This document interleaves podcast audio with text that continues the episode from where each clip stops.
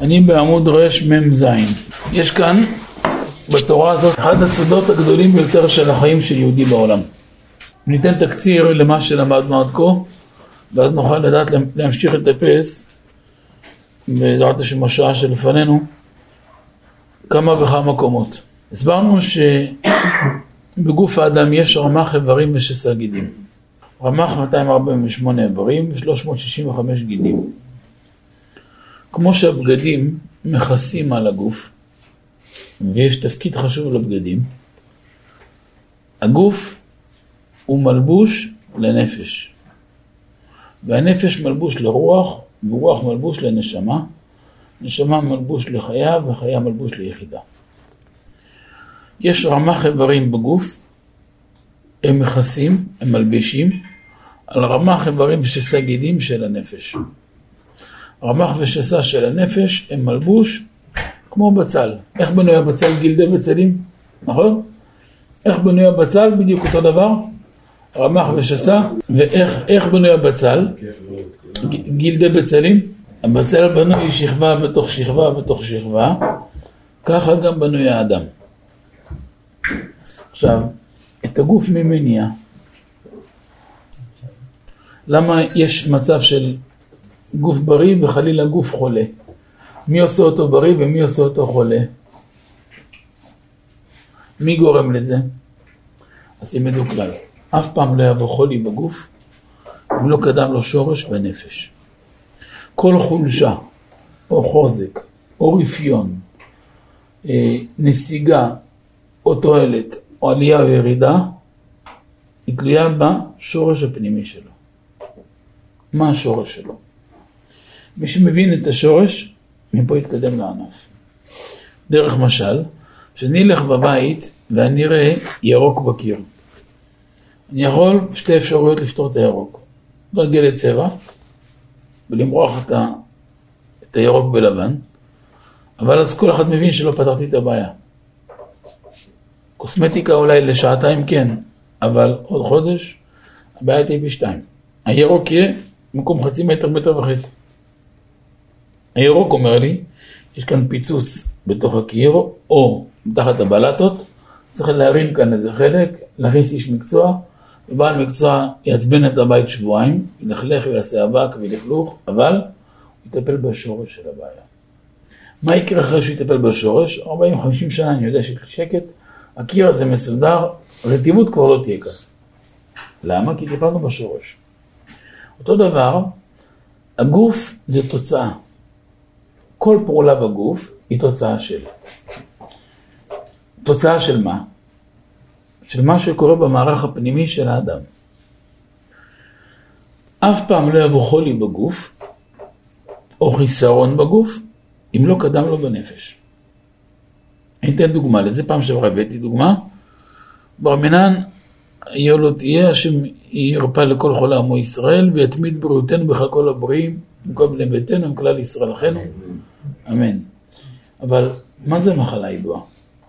מה השורש של הסרטן? מחלה ארורה מגפה של העולם ברמינן. הפנמת כעסים ומתחים. אדם נפגע ממשהו, אני אתן דוגמה לאחד למאה אפילו. וזה ממש מציל לרוב, כי זה לא אחד למאה מקרים, זה אחד ל... זה ממש כל המקרים זה ככה. אדם נפגע ממשהו. יכול להיות שמאוד מוצדק. דוגמה, עבד במקום 30 שנה. הוא מסר את ליבו ונפשו למקום. הוא שם את החיים שלו במקום. הוא מקדים את זה גם לאשתו והילדים שלו. ויום אחד נכנס איזה צעירצ'יק אחד שם ונפנף אותו. איך, למה, כמה, כלום לא מובן. להיפגע הוא נפגע. יש כאן מקום להיפגע. אבל צריך לדעת שאם הוא לא ידע לשחרר את זה, שנה, שנה וחצי, תקרא שנתיים אחרי, יתגלה גידול. איך זה נעשה, זה נעשה בפני עצמו, אני יכול להעריך בזה בהזדמנות אחרת בני אדם. אבל צריך לדעת שיש כאן משקל מאוד גדול. כדי לחסוך את זה, חייב לדעת לשחרר את זה. כלומר, כל פעולה בנפש, אם אדם מנווט אותה למקום נכון, הוא יגיע למקום נפלא ביותר. חלילה, מקום שלילי, יהיה לה תוצאה, אותו דבר גם. יש אישה שנפקדת מהר ויש פחות. כל דבר יש לו שורש בנפש. יש אה, בעסקים גם, מערכת של בני נער זורמת והכל בני נער מתקדם והכל צוהל, ולפעמים חלילה תקוע. רוב ככל הדברים בחיים, מי שמבין את שורש הדברים בנפש, כל הסוג ההתנהלות שלו תהיה משוחררת ואחרת לגמרי. יש מקומות שנכון אדם לדחוף במקום שזה לא קשור, זה התנועה זורמת. דרך משל, שאני אצא עכשיו לנסיעה ויש לי שלוש שעות נסיעה, ברגע שהווייז מזהה את הכתובת, אני יודע, כתוב לי עכשיו יש כאן 250 קילומטר, שלוש שעות, ארבע שעות. אין עניין לדחוף. עכשיו זה זמן, הזמן שיחלוף הכביש. כל רגע שנסענו על 100-120 קמ"ש, אנחנו מתקדמים עוד ליד. אין עניין להפוך את השלוש שעות לחצי שעה. זה, זה לא הכלי המתאים. ככה גם. אז אף פעם דבר לא יתחיל בגוף, כל מציאות היא תיגמר בגוף.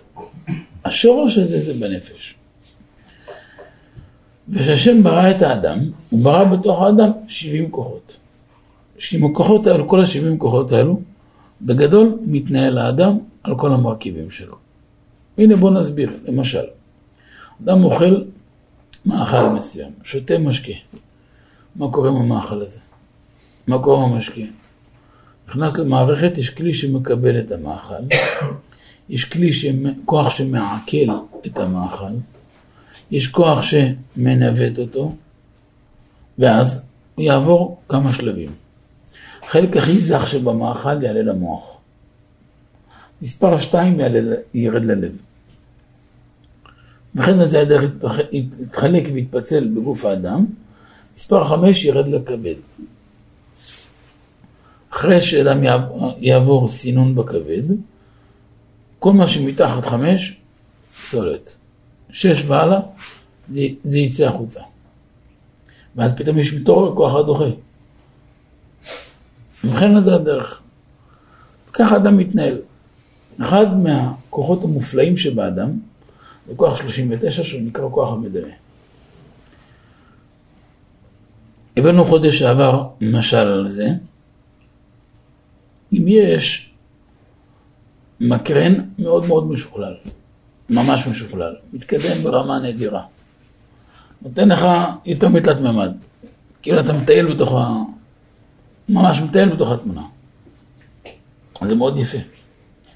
אבל אם המקרן מאוד מאוד משוכלל, אבל המסך מקומט ומקומח, וכולו מקומט ומלוכלך, אז זה לא ייתן לי שהמקרן משוכלל.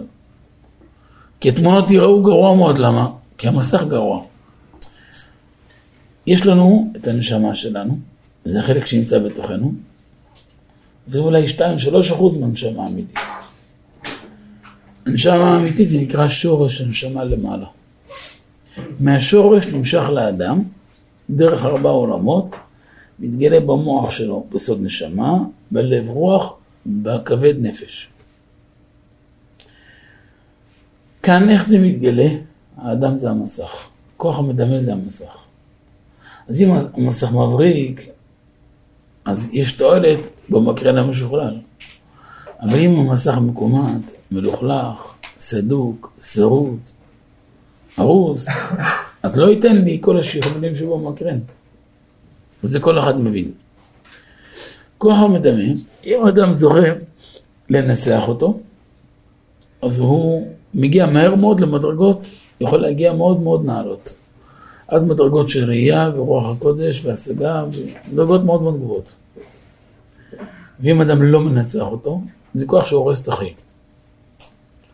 למעשה כל המסך, מה זה מסך? זה תעתוע דמיון.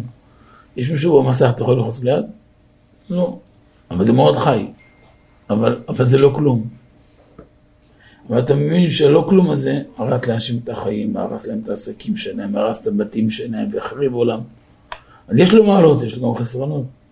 יש לו יתרונות, גם יש לו גם סכנות גדולות. וכאן הוא מלמד אותנו בתורה הזאת איך מתנהלים מול הכוח הזה. בגדול, הכוח הזה הוא כמו צינור משתי צדדים. אם אתה תופס את הצד הימני שלו, מזכך אותו, מטהר אותו, הביא את האדם למדרגות נעלות ביותר.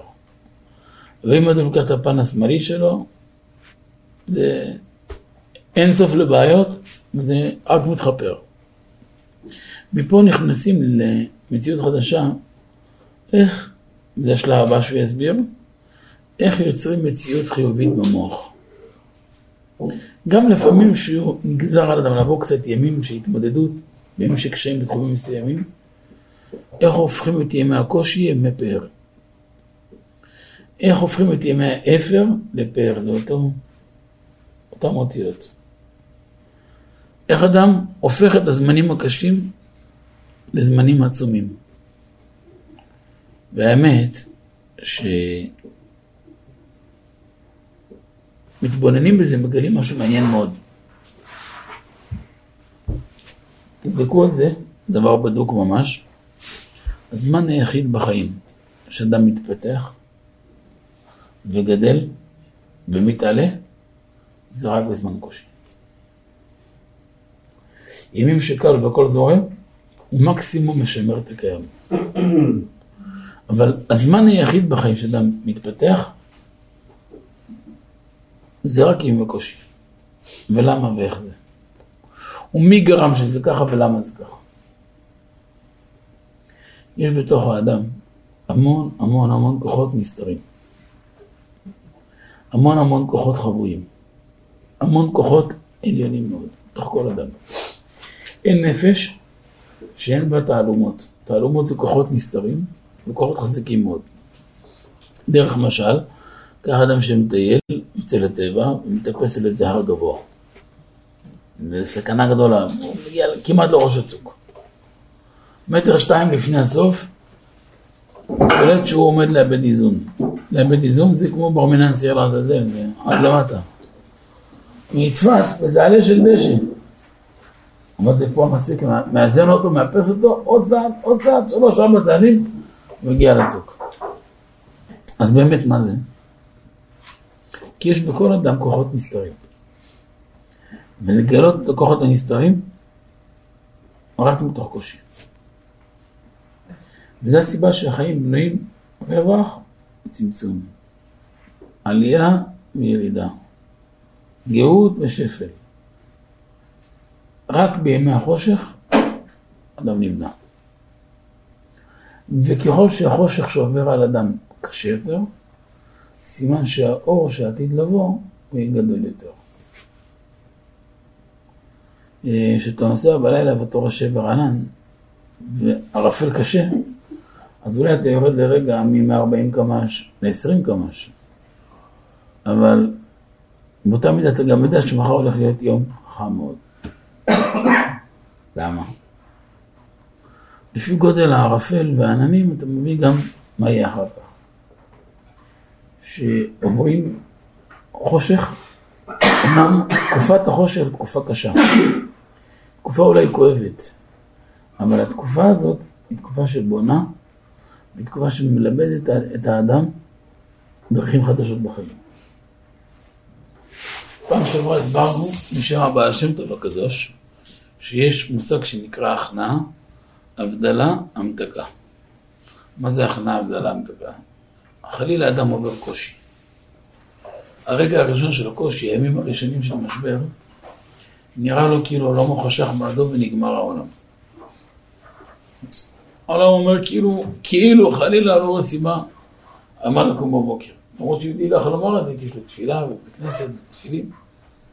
אבל ככה. עוברים כמה ימים, כמה שבועות, אומרת, שמע, נכון המשבר הוא גדול, הניסיון קשה, אבל נפתחים לו כבר איזה 50-60 פתחים חדשים. שמע, יש ככה, ויש ככה, ויש ככה, אתה יודע מה? לא הלך עם זה, אבל נפתח הדלת הזאת, וגם זה, וגם נפתח קשר ההוא, וגם, וגם, וגם, וגם. ובינתיים האדם הזה רץ עם 40-50 אפשרויות חדשות. עובר עוד כמה שבועות, עוד כמה חודשים, פתאום אדם מגיע למצב שהוא מרגיש שהוא אסיר תודה לקדוש ברוך הוא שהעביר אותו את הקושי וניתק אותו ממקומות מסוימים, כי דרך זה נפתח לו פתחים פי אלף יותר חזקים, שגם עוד 40 שנה לא מגיע אליהם. יוצא שרק מתוך החושך אדם מגיע לאור. זה גם מפתח לבית, זה מפתח לגישה בחיים, זה מפתח לכל תנועה, בעיקר לנקודה המרכזית, שאדם לא יעבור ליד החיים, כמו רוב העולם, שהוא ליד החיים, אלא בתוך החיים. תראו, רוב העולם עובר ליד החיים. מי שמונע מהשפעה של חברה, של סביבה, הוא לא חי את החיים. ואמר לי הרב, אה, הרב מליבסקי, אחד משליחי חב"ד הכי גדולים בכדור הארץ, שבמהם, אולי מספר שתיים, אולי מספר שלוש בעולם. מחזיק מעצמות של מחזיק. והתקדם מאוד בשנים האלו, נפגשנו פעם.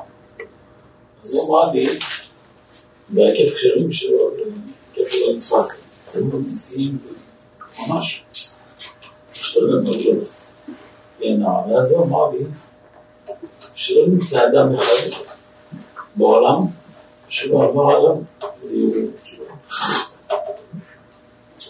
זה חיבר את כל העם על כל האנשים הכי רחוקים בארצות הברית, שמעולם אין כלום, אפס ליהדות, זה חיבר כל אחד באיזה משהו באמונה, ביהדות, בשבת, בשבילי. תעשה משהו בכל אחד. אז אולי המשבר הוא גדול, אבל גם התועלת שלו היא נפלאה מאוד. תראו לפני המשבר כמה מחלוקות, פתאום הכל ביחד. מאיפה נולדה המנגינה של היחד? המכה יצרה מציאות של כזאת אחדות. ומה שלא יהיה, זהו כאילו. העם נכנס למסלול. שאנשים מוכנים לשים את הגאון שלהם למען מישהו אחר שלא מכירים אותו. זה נקרא אהבת ישראל. זה יפה מאוד. זה עצמו סיפור לגאולה. זה נקודה ממש מרכזית, צריך לחדד אותה. אז עוד פעם, איפה הכוח שלנו? בכוח של התפילה שלנו. אבל צריך לזכור כדי למשוך ישועה זה רק בקושי. לא רק בקושי. ובואו נראה את זה לפני. מראה להם שמים מבחוץ ואין לבכות, מעלה להם שמים את עולם שעדיין חותכים את הדלת המקדש, ואמרו אחרון הקדושים ותהילים, קרבץ מונטה, מה תולת ואין פיה, כרצה, אין האלה תפילת הפה. גם פה, אז אמרו מה התורה הזו, אין להם, אין להם ביד וחצרה, אין להם, אין להם אלף יד רציתי להרחיב לכם משהו בתורת הנפש. אם תהיו חכמים, תזכו לתפוס את זה. יש, אה, יש שתי פעולות שהן הפוכות לגמרי, לכאורה הן דומות מאוד, אבל המציאות שהן יוצרות מציאות הפוכה מאוד. רוב העולם היום סובל ומתמודד עם כל מיני קשיים שהשורש שלהם תסכולים מהעבר.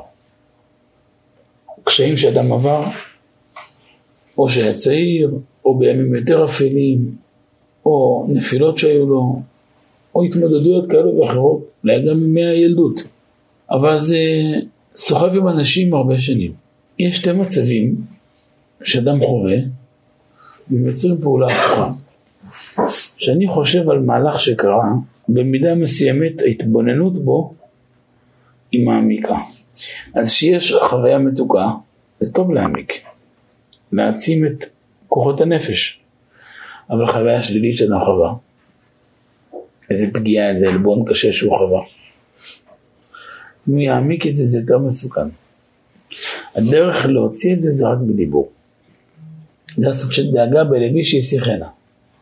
ישיחנה מדעתו וישיחנה לאחרים. הדיבור הוא פורק. המחשבה מעמיקה. לכן צריך להיזהר לא לדבר עם כל אחד. לא פותחים כל דבר בפני כל אדם. במידה מסוימת הדיבור זה הקולמוס של המוח, זה קולמוס הלב. הלשון קולמוס הלב. אני יכול לערער בדבר 30 שנה, אף אחד לא יודע מה אני מערער.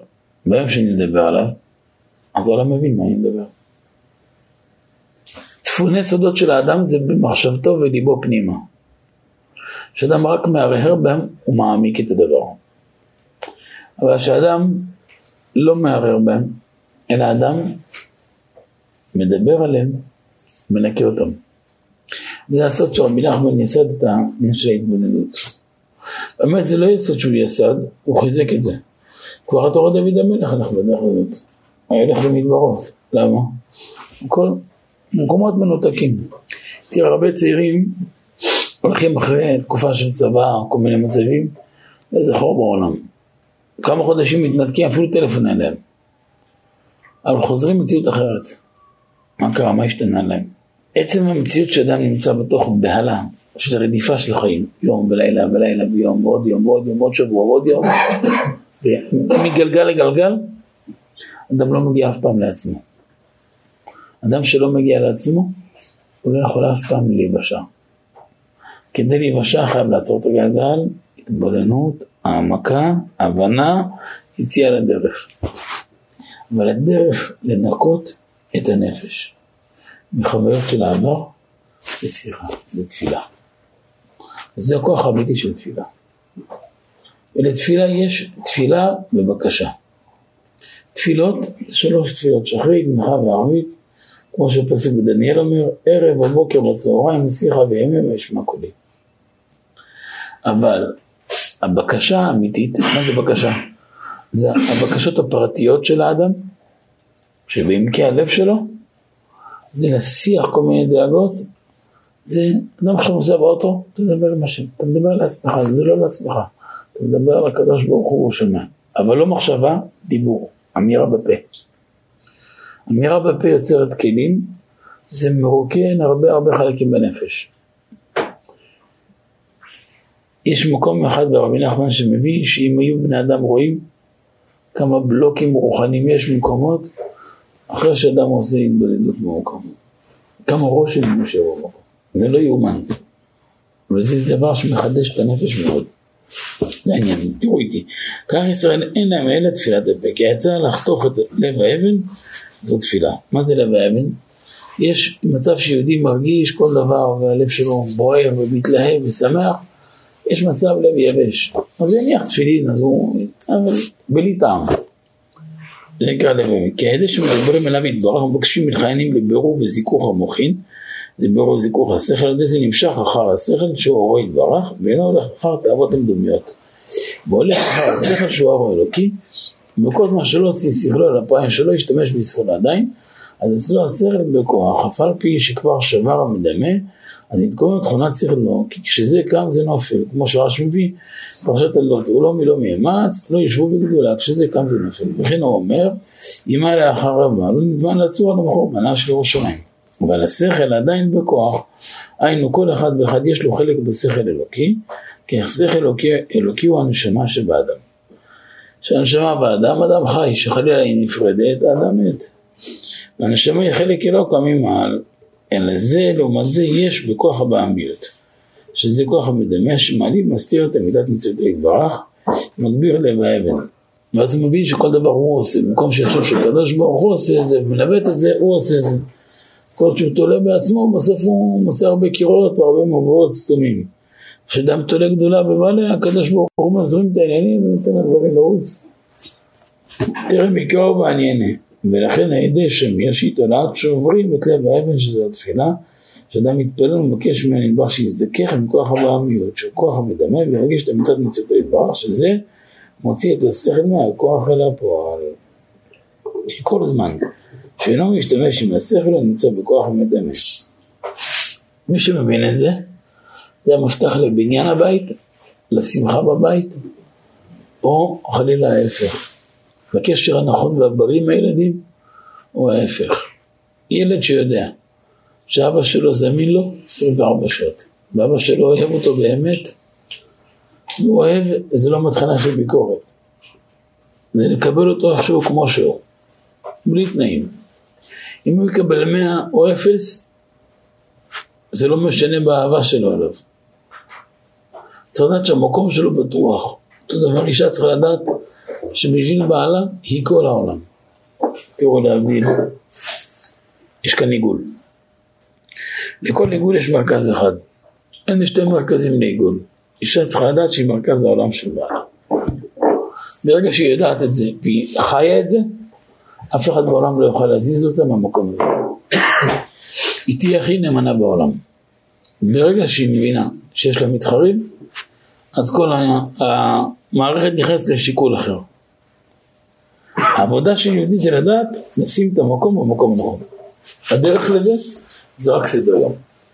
מי שיש לו סדר יום מסודר, יכול לעשות הכל. כשאין סדר יום, אדם מאבד הכל. סדר יום זה אומר, מרגע שאדם פותח את העיניים, עד שהן נסגרות לבד בלילה, על כל דקה, על כל שעה, כל רגע, מה הוא עושה. יש מה בתוכנית, מחוץ לתוכנית, אבל הכל נמצא בתוך מסגרת. זמן של עבודה זה עבודה, זמן של בית זה בית, זמן של בית כנסת זה בית כנסת, זמן של רוח זה רוח, זה גשם גשם. כשחיים ככה, יש ברכה והכל. בואו נסיים. אלא זה לעומת זה, יש כוח הבעמיות, שזה כוח המדמה, שמעלי ומסתיר את עמידת מציאותו יתברך. מגביר את לבב. לכן ידי שמיר, ידית עולה, שוברים את לבב וזו תפילה שאדם מבקש מהשם. אתה חונה לאדם דעת, יפתח את המוח, יפתח את הלב שלו, של הבנים שלו. הוא מתחיל להתנהל עם זה, מתחנן לפני השם הזה. לכן שאדם, אדם למשל, מתחיל אה, להתחנן לפני השם ורפאנו. אומר מרן החידה הקדוש זכות להגן עלינו. לא רק לבקש על, על החולה שיבריא. זה, זה גם גמרא מפורשת. אדם תמיד יבקש על הבריאות. אנחנו בריאים, מצוין, השתבח שמו, שתמיד בריאותנו בכלל הבריאים. ואגב, גם ישלח רפואה שלמה כל חולה עמו ישראל. הוא בכללם גם על פלוני, על אלמוני, פלמוני. אבל תמיד לבקש על הבריאות. למה? שמעו בגמרא, כיוון שחלה אדם, חס ושלום אומרים להביא זכות להיפטר. אתה רוצה לצאת מהגזירה? או מה הזכויות שיש לך? אז לך. יפתחו ספרים לידם, מי הוא מעניקתי, זיכיתי, טהרתי. חס ושלום זה מסוכן. אותו דבר, ברך עלינו, פרנסה. גם יש פרנסה, צריך תמיד לבקש עליה. ברגע שיהודי תופס גובה זה מסוכן, צריך תמיד לדעת, ליבו נכנע לפני השם. זה כוח של תפילה. מי שתמיד רגיש בתפילה שלו, ויודע מה לפרס יחתו לפני השם, זה עצמו שמירה והגנה לכל העניינים. וירגיש את אמיתת מציאותו יתברך, שזה מוציא את השכל מהכוח אל הפועל. כל זמן שאינו משתמש עם השכל, הוא נמצא בכוח המדמה. אחר כך, כשחוקר בשכלו, משתמש בו, שמחדיר בעצמו תמיד את אמיתת מציאותו יתברך, הוא חוקר בכל דבר אחר אמיתתו יתברך, זה השכל בפועל. אני מוציא שכלו שמשיג באלוקות אלוקותו יתברך מהכוח אל הפועל, מבחינת נופת צפי, נופת, כך לדעת, נופת שפתותיו, שיוצאים את תיקות שכלו מכוח אל הפועל, וזה שפתותייך, ובחינת מוציא מכוח אל הפועל שהוא בחינת הדיבור. אז מה למדנו היום? מה הבנו היום? היום למדנו כמה דברים. דבר ראשון שלמדנו היום, שהגוף הוא כיסוי לנפש. רמ"ח איברים של הגוף הם כיסוי לרמ"ח איברים של סגידים של הנפש. רמ"ח איברים של סגידים של הנפש הם כיסוי לרמ"ח איברים של סגידים של הרוח, וכן נשמה החיה היחידה כמו אמרנו גילדי בצלים. בכל קושי בגוף, השורש שלו בנפש. אחרי שאנחנו נפתור אותו מבפנים, אנחנו נטפל בשורש של הבעיה. לכן בהרבה, השם ישמור שלא יהיה, אבל הרבה מחלות קשות, אפילו נוראות, אם אדם תופס בתחילת העניין את הנקודה, ומשחרר אותה נכון, בסייעתא דשמיא, אפשר לפתור את הבעיה מהשורש. אבל כשאדם מפספס בנקודה הזאת, אז אתה מבין שאין תקווה. אבל התקווה של האדם להבין את העולם הפנימי שלו. וכדי להצליח בכל שליחות ותפקיד, אם זה עם אישה, עם ילדים, הקמת בית, משפחה, או עסק, או כל דבר בעולם, אדם חייב להגיע לעצמו. מי שלא מגיע לנקודה הפנימית שלו, לא יכול להתחבר עם אף אחד. ודבר נוסף, שיש לנו 70 כוחות שבנפש, וכל כוח, יש לו בדיוק את הזמן שלו ואת ההגדרה שלו ואת התפקיד שלו. ולכל אחד יש את השליחות העצומה שלו. אז אחרי שהבנו שכל דבר בגוף הוא, הוא נכלל בנפש, והנפש שלנו, היא מקבלת הכל מכוח הנשמה, ככל יהיה מחובר לשורש שלו, זה שורש? וככל שאדם זוכה להבין את הנפש שלו יותר, גם הוא מתחבר לנשמה הקדושה שלו. הנשמה מקומה למעלה, ומשם נמשך חיים, חיות ומזון לגוף. לכן אי אפשר לנתק נשמה מגוף. אי אפשר לנתק את הנפש, את הרוח והנשמה מהגוף. המציאות שלהם זה אחד. אני כמו שאדם לא ילך לישון בלי לאכול ורעב, והוא לא יעבור יום בלי שינה ובלי אכילה, חייב שיהיה לו קשר רוחני משחרר. שזה קיום של הנפש שלו. זה מזון של הנפש. ולמדנו עוד דבר היום, שרוצים לשחרר דברים מהתת מודע ממאורעות העבר, זה רק על ידי דיבור. ודיבור לא בפני כל אחד. כמו שלא מספרים חלום לכל אחד. אם הוא מדבר עם עצמו בהתבודדות? מצוין, מול מבורך. זה מול השם, זה לא, זה לא עם עצמו, זה מול השם. זה מצוין, מבורך. אבל דיבור, לא מחשבה. המחשבה תעמיק את, את הפגם. דרך אגב, ככה מעניין לעניין, הביא גם הרב הקדוש רבי אהרון רטה, אדם עושה חשבון נפש. יודע שהוא נכשל במשהו. המחשבה חזרה על כל פרטי העניין, מלכלכת אותו חזרה בכל העניין. לכן צריך בראשי פרקים, אותו עניין, זהו נגמר. לקבור אותו ונגמר. אבל לא לקרוא בפנים, לפרוק אותו בדיבור. וזה כוח של תשובה. לכן יש תפילה ויש בקשה. תפילה זה שלוש תפילות. בקשה זה תפילות פרטיות של האדם. על הבן ההוא, על הבת ההיא, על הנכד ההוא, על העניין ההוא. כל מיני מצבים, משאלות פרטיות של האדם. זה הכוח כתוב בשלה הקדוש בכמה ספרי קבלה ולמחילה בארץ. זה הזמן המסוגל של זה מאוד, של אמירי ישועות, זה עלות השחר. אם אדם זוכה, חצי שעה ארבעים דקות, אם נגיד עלות השחר מה זה חמש וארבעים, נגיד חצי שעה, שעה לפני, דם על הרגליים, ידיים, קצת מפליט כמה תיקון החצות, כמה תפילות, כמה תחינות, אז זה את רצון עם כל הבקשות הפרטיות שלו. אבל עלות השחר זמן לבקשות הפרטיות של האדם. ואז אדם מנקה כל מיני מאורות שליליות מהעבר מהנפש. אתה רואה סימן של אדם כזה שהוא אוטומטי נהיה ערני יותר, רענן יותר, שמח, משוחרר, מרוכז יותר. רוב העולם סובל מחוסר ריכוז בגלל הפספוס בדברים האלו. אני אתן לכם דוגמה, משל על זה, אז תבינו את המשל. נראה לי זה יהיה משל טוב, תקשיבו טוב. יש לך שדה אלף דונם. אלף דונם שדה. חיברת מערכת השקיה, טפטפות על כל האלף דונם. אבל עם הזמן, 900 דונם, באו כל מיני קבלנים, זרקו שם פסולת בניין. קונטיינרים וברזלים ו... בלאגן, מזבלה עירונית, אבל 900 דונם. עכשיו יש שם מזבלה, מערכת ההשקיה רצה מתחת כל השדה, על כל האלף דונם. אתה מוציא מים של אלף דונם. בפועל כמה דונם פעיל? 100 דונם. אתה מבין לבד שאתה מוציא 90% אנרגיה ל... לבטלה. רוב העולם, יותר מ-90% מכוחות הנפש שלהם, זה הולך מתחת לפסולת בניין. זה לבטלה. לכן רוב העולם סביב מחוסר ריכוז והרבה מצבים. לכן שיבואו לפנינו תלמיד עם בעיות ריכוז, אני, אני לא, לא, לא אבריח אותו לשם, אני אגיע איתו לנקודה הפנימית שלו, ונתרגל איתו נקודות מסוימות, ואז נפתור את הבעיה מהשורש. תקופה קצרה, ונגיע למקום נפלא מאוד. אבל זה כבר ממש סוגיה בפני עצמה, זה עולם ומלואו. אבל למדנו מכאן דרך גישה מאוד מאוד חשובה לאדם לעצמו.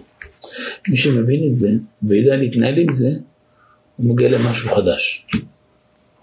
מה שאנשים לא עושים בעשר שעות בעבודה, עושה בחצי שעה, 40 דקות, הגזמה שעה, פנטזיה שעתיים. השמונה עשר שעות מתפנות, החיים מקבלים משקל אחר לגמרי. כל דקה שווה הרבה יותר מזהב. כשלא מבינים את זה, אז יש את כל החשת. כשמבינים את זה, אדם נהיה מאוד מדויק וטס. זה ברכה של יהודי, שכל דקה שלו ממוקדת משאבה זהב ומנוצלת. שמזכה אותנו לעשות נחת רוח לפניו, ויהיו מעשינו קודש קודשים, אמן, כן, יהי, יתברך המקום הזה, הבית הזה והחדר הזה, השותפים העיקריים האהובים, אלי וכפיר ורותם, מקום שגורם איתם בכל תחום ובכל ענף. הקדוש ברוך הוא ישמור צאתם ובואם, ויברך את מעשי ידיהם, כמו שכתוב מעשי ידיו, בירכת. וכן יהי רצון ונאמר.